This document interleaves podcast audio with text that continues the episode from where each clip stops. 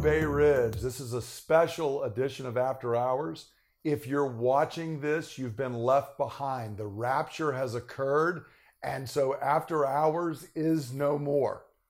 Okay, I'm just joking about that. I don't even believe in that form of eschatology.